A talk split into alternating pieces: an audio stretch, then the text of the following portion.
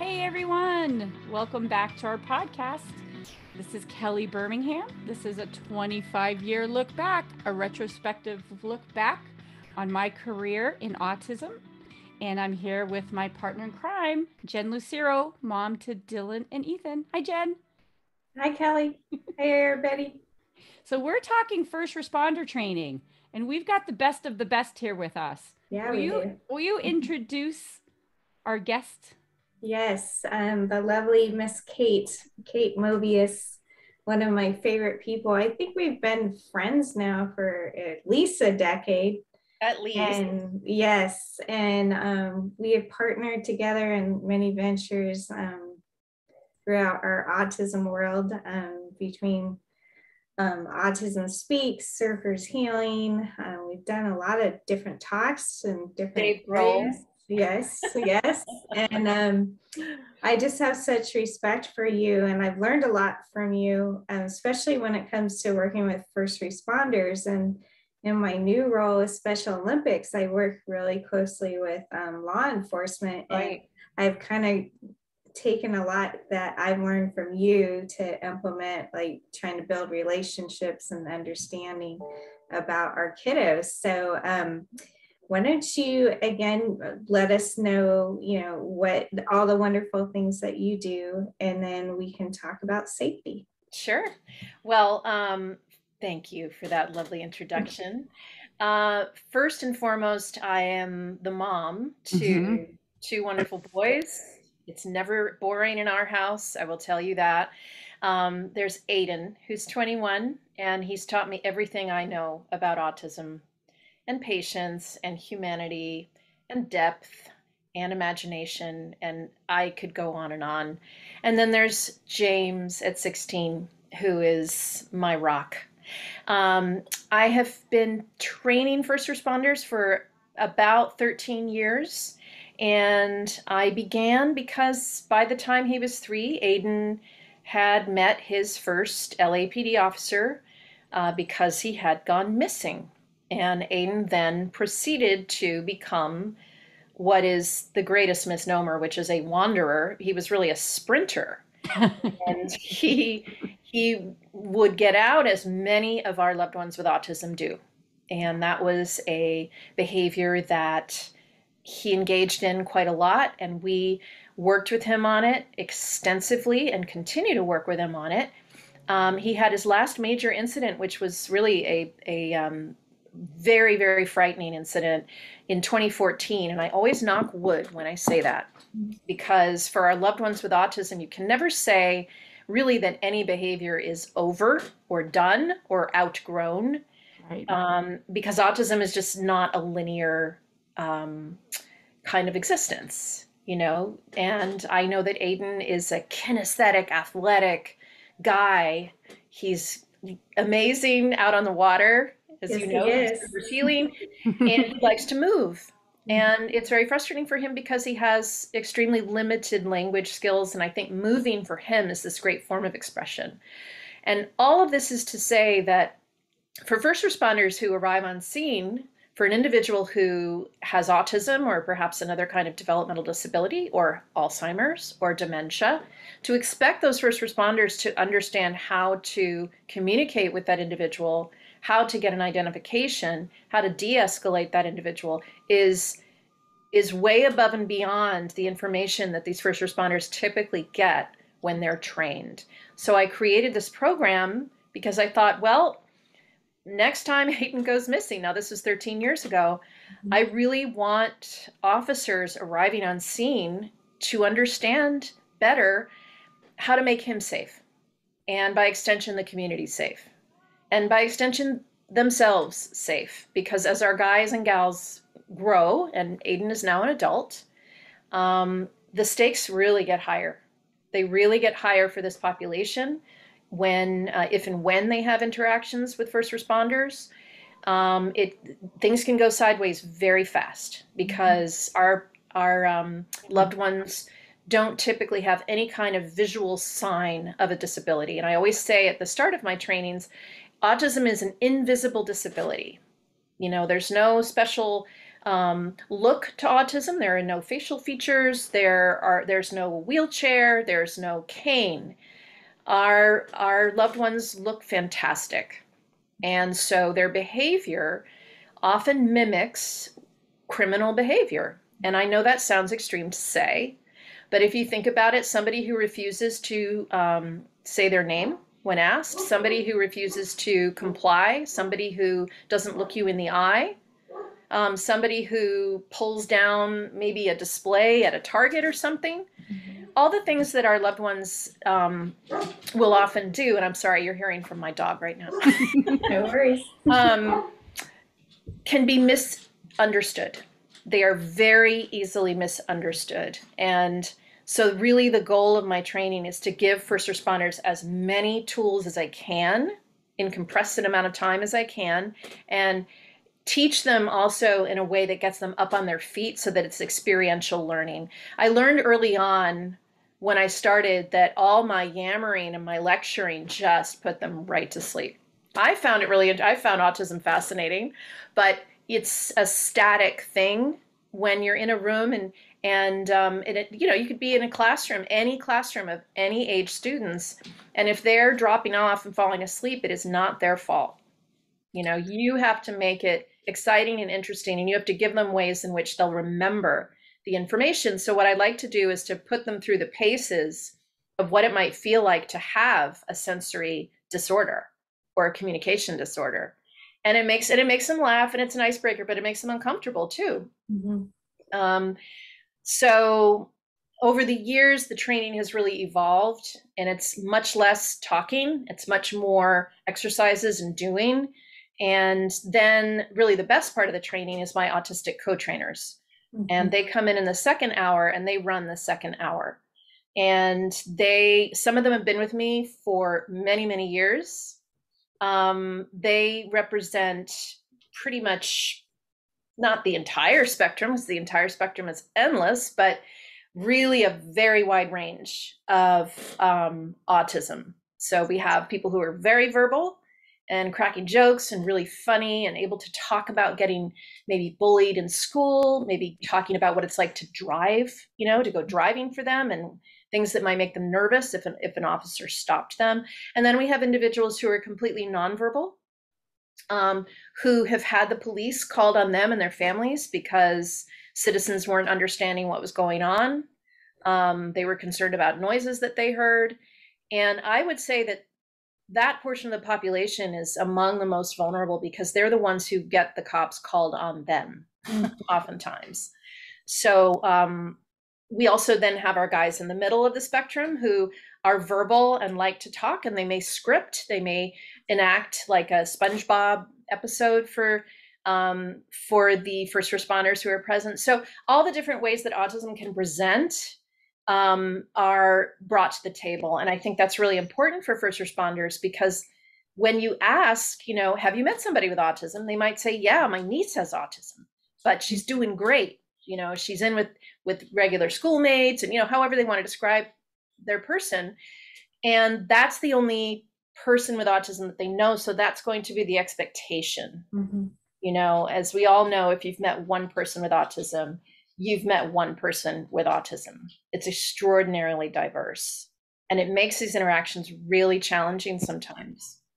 For sure. You know the fact that you have the experiential piece is what is so incredible because I tried this and I, you know, took on, I had this really large grant um, when I was at UCI at the Autism Center to train first responders in Orange County. And, you know, I, you know, they'd give me uh 20 minutes in their roll call time. Right. And I, you know, at various roll calls. And so I'd show up and I'd have my PowerPoint and I'd talk to them and they wouldn't pay attention and they'd say, Yeah, yeah, we got it. We understand. And I was largely ineffective.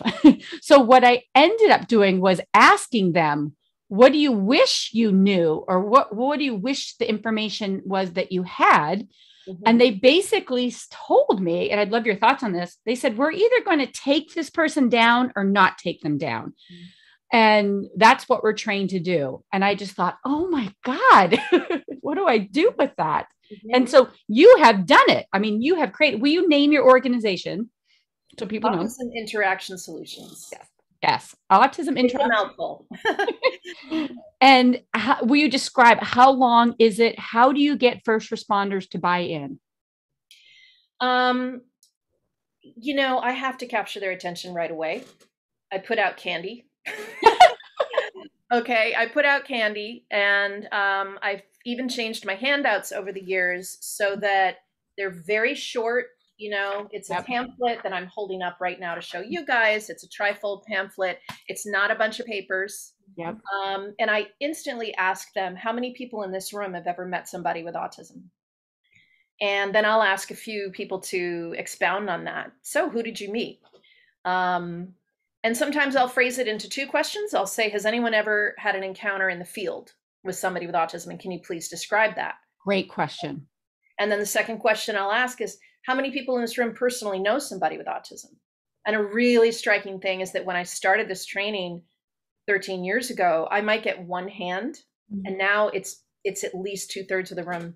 Wow and uh, and I'll say to them, this is why we're standing here. We're standing here because autism affects one in 154 individuals. When my son was diagnosed, it was one in 166, and they start to really, really listen to this.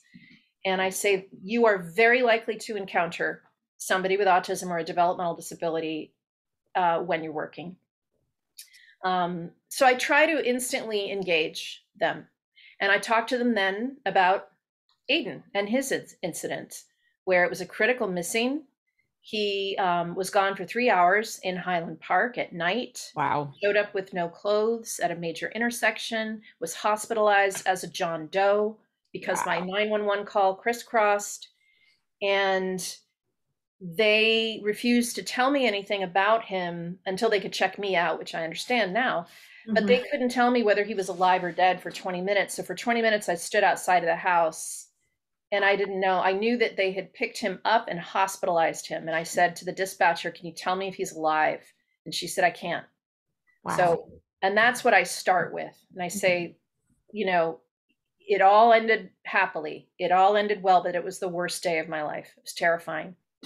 Um, and I think that the more personal you can make it, and I've done away with all PowerPoint, by the way. Yeah. it's there's no uh, there's nothing going on behind me. Yep. There are no pictures. Um, I do think PowerPoint and pictures and little films can be used really, really well. Um, but I just find that the that for me personally, it's my style to just get them on their feet and to move a lot. It's a very active um, one hour, and I've kept it to one hour. If it goes beyond one hour, you know it's too much and then um, at the end of the hour i give them a quiz and it's fun i give them this quiz and i give them these glasses okay, ah, so and- these, these are like the glasses you'd get at a rave right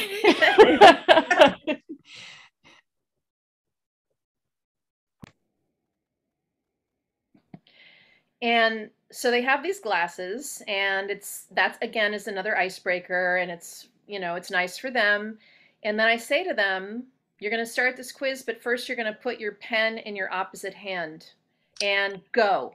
Awesome. And the and the, they the, the glasses are like a rave, so do the, is it hard to see? Yeah, they're just they're, it's just a distractor. So everything nice. looks like it's covered in rainbows, right? and then the rave. Okay. Then, that's right.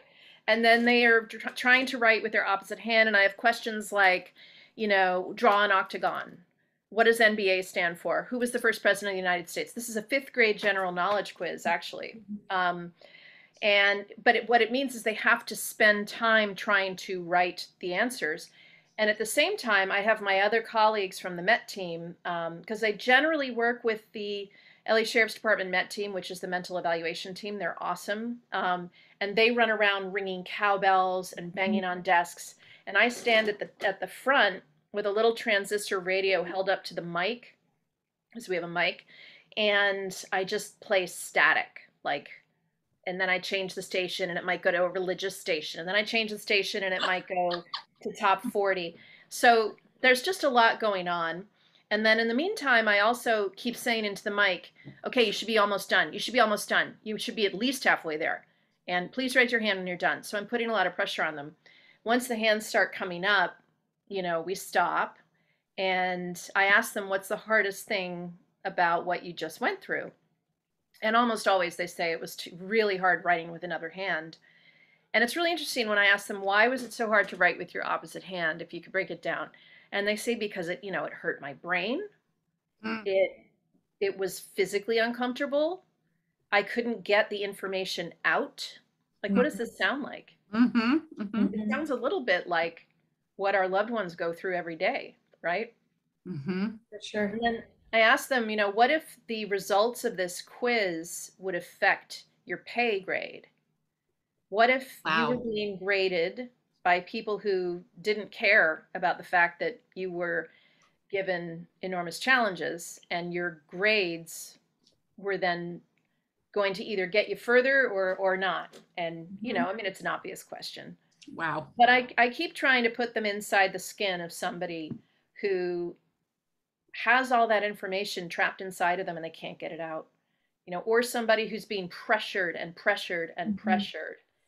And they again can't really get out information that they should very easily be able to get out. Yeah. Because i think that that giving people that opportunity for empathy um, is is very powerful. I think that's the stuff that sticks with them.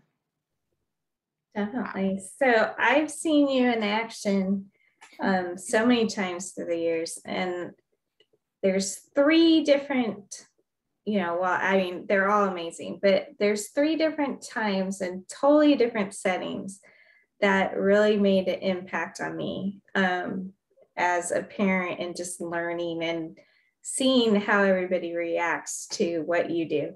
Um, one was one of the first times, and I think it was early on when you were doing this, it was with um, first responders, with law enforcement. I think it was in Redondo Beach. And I was really struck by how you did present, and that I remember that you had different scenarios in place. And so you you know did like four different stories. You did have um, you know, supporters that were on the spectrum there to um, answer as well. So you would ask um, the first responders, like, hey, this is happening, you know, what should you do? And I thought it was great because they would have answers and then um, you know, our friends that were on the spectrum and be like, nope, you know, and then they would say like, what it was like right. for them and how they think they should respond. And I just I saw both the first responders just like have their aha moments.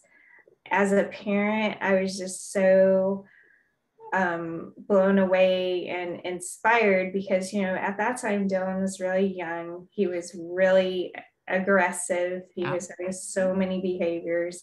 And I think for all of us as a parent, as a family member, there's always that fear of like what is going to happen especially if you're out in public and like how are how is you know the general population going to react but right. also what if i'm ever in a situation where and you know we all have probably been there where you know law enforcement or first responders are called. Yep. And like how are they going to react? And you know so that was one. Another one was when we did a, a big um, event at Toyota, and right. we did a presentation. And it, this is cool because, in a way, you know, you were speaking to an entire company, um, but there were so many different employees and aspects of that company. And I just remember how you just blew everybody away, you know, oh. and it was just, I, I felt like they got so much out of it. And they also had, as you remember, ability um, program where they hire um, mm-hmm. individuals with disabilities. So that was so important to them. And then last but not least, um, our you know our biggest walk of our organization mm-hmm. watching you with when we get ready for our you know 55,000 people at the Rose Bowl we have hundreds of first responders, whether it's police, fire, EMT, um, security, you name it. And you, watching you in action, you take charge and you're telling everybody, like, this is what's going to happen. This is what we need to do. We've had scenarios happen, um, you know, when it all came out great. Um, no one knows, you know, it just, mm-hmm. it all worked out. But I just, you know, you're so good at what you do. And oh. I'm just have so much respect for you. And I just want you to know just like how much it's impacted me, like both oh, per- you, personally and professionally. So kudos to you, Kate. Well, that's really kind of you. And um, thank you so much. And, you know, we're all in this together. We are raising our loved ones together, and we have to. We just have to. I mean, so much of this is about community building. Mm-hmm. You know, whether it's moms, dads, families, it really starts with that. I mean, I don't know about you, but I don't know what I would have done in those early days when I knew nothing. Yeah. Mm-hmm. If it hadn't been for other moms. We're kind of like a sleeper group, I think, mm-hmm. because, you know, we're not the three of us and then a bunch of us that are in our tribe we're not out there showy splashing mm-hmm. trying to be famous like i know some folks are frankly um, but between Jen and Kate, the two of you, the thousands of families you've impacted and first responders you've impacted is incredible, by the way, with all the work that you've done. What I really would love to hear, Kate, what are one of those scenarios you put in front of the police office or first responders? Mm-hmm. If you mm-hmm. think back, like what's a scenario? Um, what's a scenario you posed them with? Well, um, you know, there's two that come to mind right away because they're so different uh-huh. and it requires really, really different responses. So, one is a scenario in which uh, a young child is found in a diaper by the side of the highway. Oh, wow. And they're nonverbal. Wow. And the another scenario is where a young adult has the cops called on her. Mm-hmm. She's in an Apple store and she's having a lot of trouble and she's having what is what we know is a meltdown yeah. she's having a sensory meltdown and she's got a backpack on and she's pounding her own head and she's she is really really stuck and she doesn't have a caregiver with her because she is able to be out and about on her own and those two individuals couldn't be more different but they couldn't mm-hmm. also be at more risk they are at grave risk both of those people yeah. right yeah and so you know really at the the bottom line is that i'm asking first responders to shift their expectations and to get out of that black and white mindset of you know i'm either going to take you down or i'm not. Right exactly. Here's here's the thing. No first responder wants to come home and say to their family that they had to use force with an individual with a disability. Mm-hmm. none of them nobody it's a bad story. It's a bad ending. It changes people's lives for the worse. What, what they would love to be what? What a quote. I just wrote that down. Oh, but what they would love to do, and I've seen it over and over again when people share stories with me, first responders share stories with me, is to tell a story that's successful mm-hmm. with a complex individual that they had on a call. Yeah. It, it's overall, I mean, I even had um, a sheriff's deputy reach out to me and say, Hey, I wanted to thank you for your autism training because last night we took into custody a guy who was high on meth at a McDonald's. Hmm. Okay, so this is not, I don't mention. I don't mention guys who are high on meth in my training, mm-hmm. but he shared many characteristics with an individual with autism in that moment. He was nonverbal. He had taken all of his clothes off, by the way. Mm-hmm. He was unable to respond. And so they did what I tell them, what I say to the to the first responders in the room at the outset is I'll say there's there's one if there's one thing you take away from this training today. Okay, if you if you screen everything else out, fine. This is the one thing. Okay. Time is your friend. Time is the greatest tool you have in 99% of these situations. Obviously, it's off the table sometimes, okay? But taking your time and not just rushing in is going to really help the outcome. And it's really going to help you to stay safe, mm-hmm. you know, because really, first responder safety is very important too, right? Yeah. yeah. And um, I had one young guy share with me a story where he was on a school bus. He was called because a teenage girl with nonverbal autism had a very violent uh, meltdown on a school bus. So they cleared out the bus yeah. and he sat with her for six hours. Whoa. She, she, had, she de escalated. And he was so happy. And of course, her family was so grateful. And she, too. Yeah. You know, to have somebody who's patient and listening and just sort of remaining kind of open to the situation. And yes, you know, I mean, it's this is an armed individual who comes to right. these calls. Right. So mm-hmm. this is not a social worker.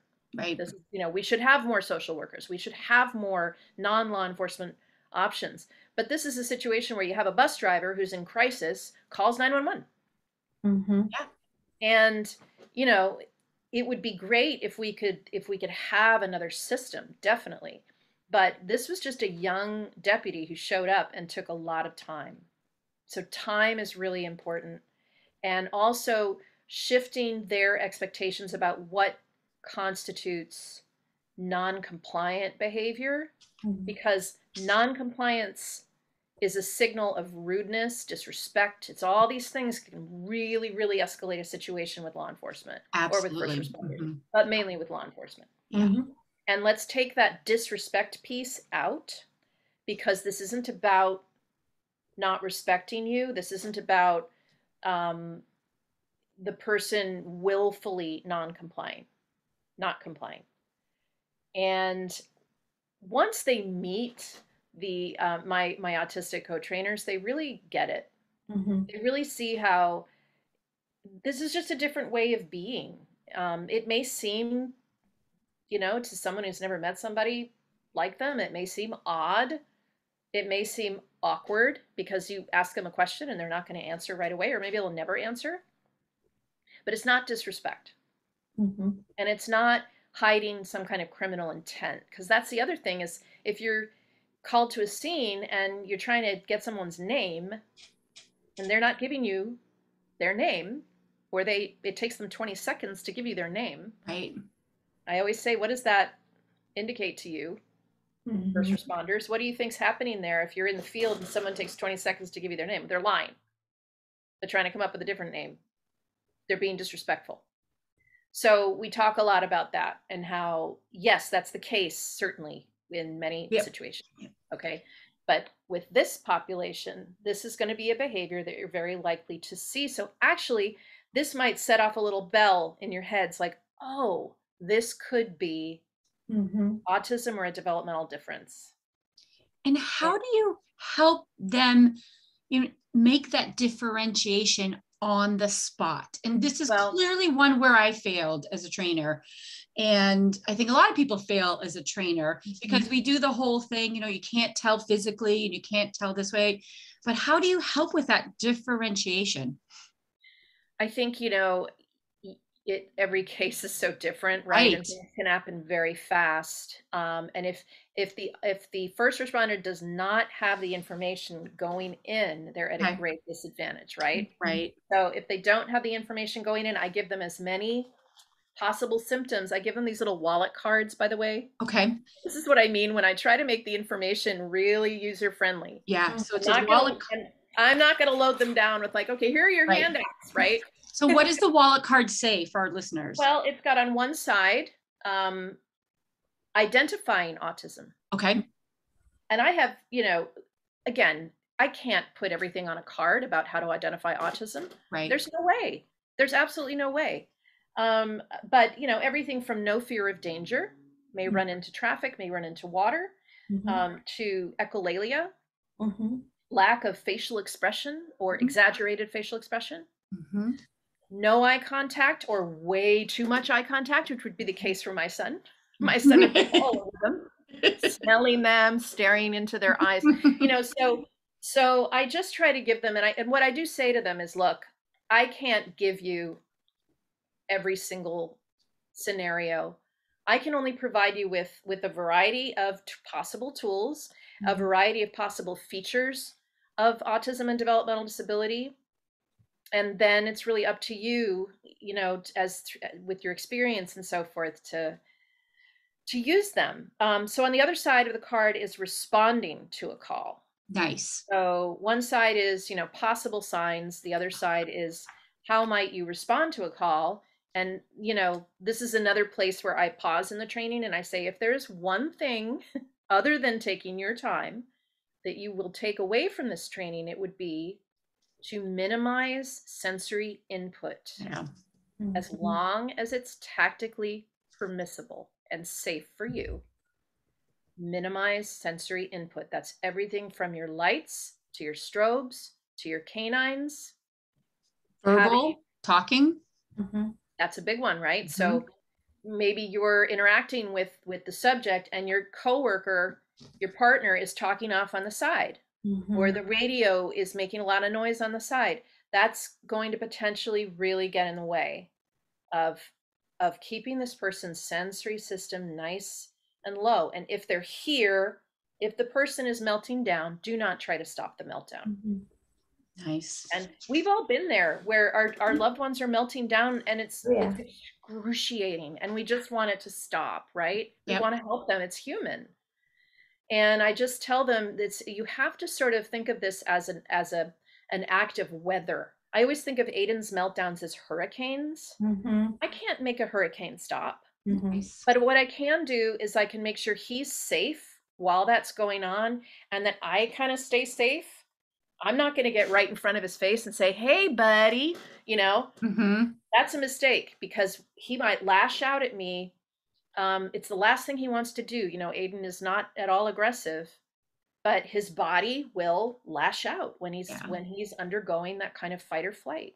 Yeah. So I try to explain to them if you tell someone no or stop or you know quit it, it's it's most likely it's it's not going to work. A and B, it'll probably escalate the situation.